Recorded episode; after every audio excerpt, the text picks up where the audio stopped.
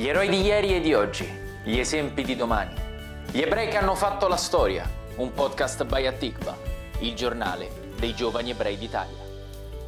Rav Jonathan Sachs, raccontato da Luca Spizzichino e David Zebuloni.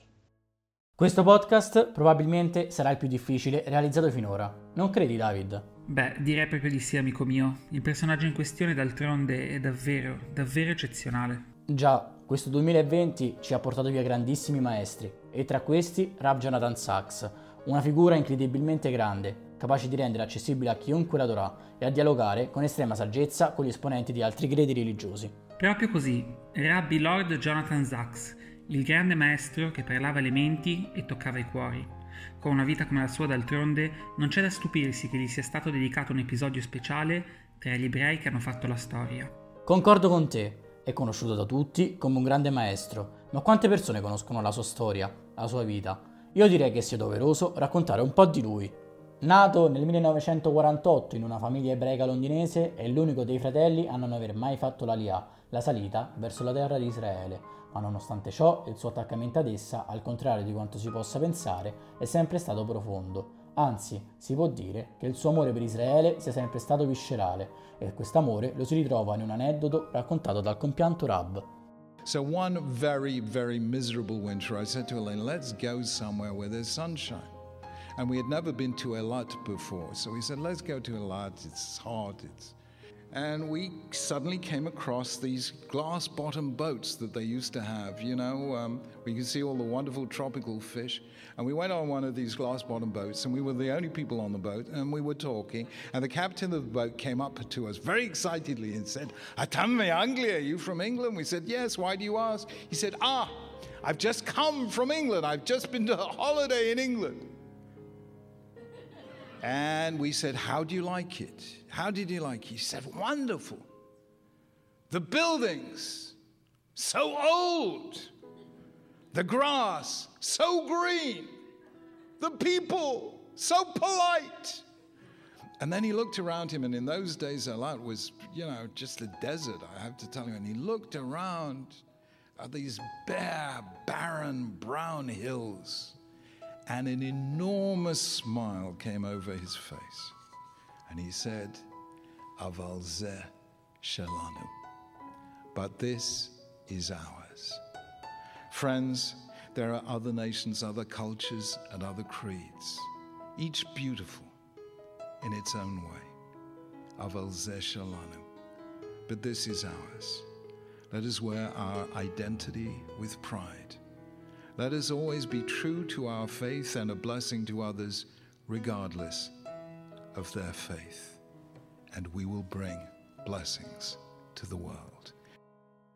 Mentre per quanto riguarda la religione, come è arrivata a diventare una delle più grandi guide dell'ebraismo mondiale? Il merito, probabilmente, è dovuto all'incontro con due dei più grandi maestri del XX secolo, Rav Soloveitchik, il quale, come scrisse lo stesso Sachs, lo sfidò a pensare, e il Rebbe di Lubavitch, che lo sfidò a guidare. Rav Menachem Schneerson infatti capì sin da subito quale fosse il potenziale del giovane Sachs, esortandolo a diventare rabbino. E così fece, ricevendo il titolo di Rav al Jewish College e alla Yeshiva di Londra Etz Chaim. In meno di 30 anni di carriera rabbinica raggiunse la carica ebraica più alta del Regno Unito, rabbino capo della Gran Bretagna e del Commonwealth, un ruolo per il quale fu apprezzato sia in patria che in giro per il mondo, riuscendo a costruire ponti non solo con le altre religioni, che gli valsero il titolo di Lord e Baronetto, ma anche all'interno dell'ebraismo stesso, che in una società cosmopolita come quella inglese è composta da moltissime sfaccettature. Decine sono stati i libri e i saggi scritti dal grande Rav, tradotti in tantissime lingue, tra cui l'italiano. Come non citare due volumetti, Lettere per la prossima generazione e il saggio Non nel nome di Dio, nel quale tocca un tema delicato e complesso come la violenza religiosa.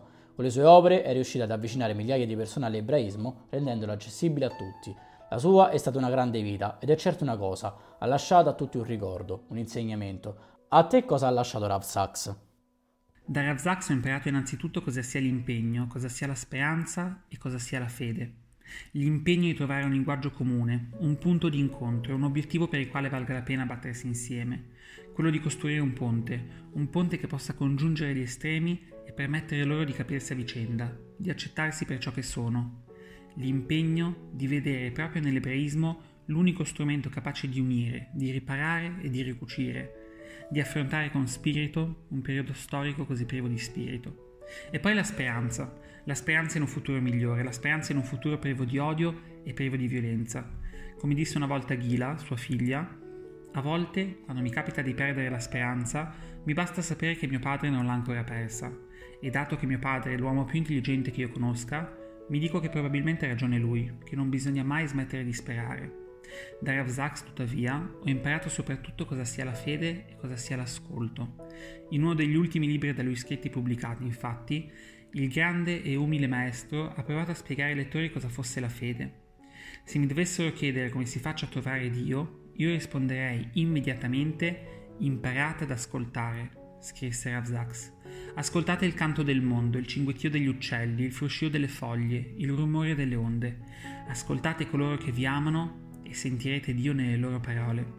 La fede ebraica non è altro che l'arte dell'ascolto. Ripeto, la fede ebraica non è altro che l'arte dell'ascolto.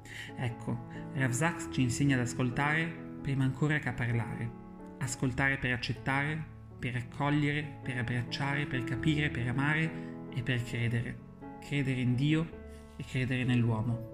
Non a caso il principe Carlo lo ha definito Orla Goim, una luce per le nazioni, in occasione del trentesimo giorno di lutto. Poco prima che ci lasciasse, invece, Rabbi Lord Jonathan Sachs, Zikronò Livracha, è stato inserito tra i papabili vincitori del premio Genesis, considerato il premio Nobel ebraico. Per persone di tale grandezza, tuttavia, è forse necessario un premio. We can face any future without fear, so long as we know we will not face it alone. So, for the sake of the future you, together, let us strengthen the future us.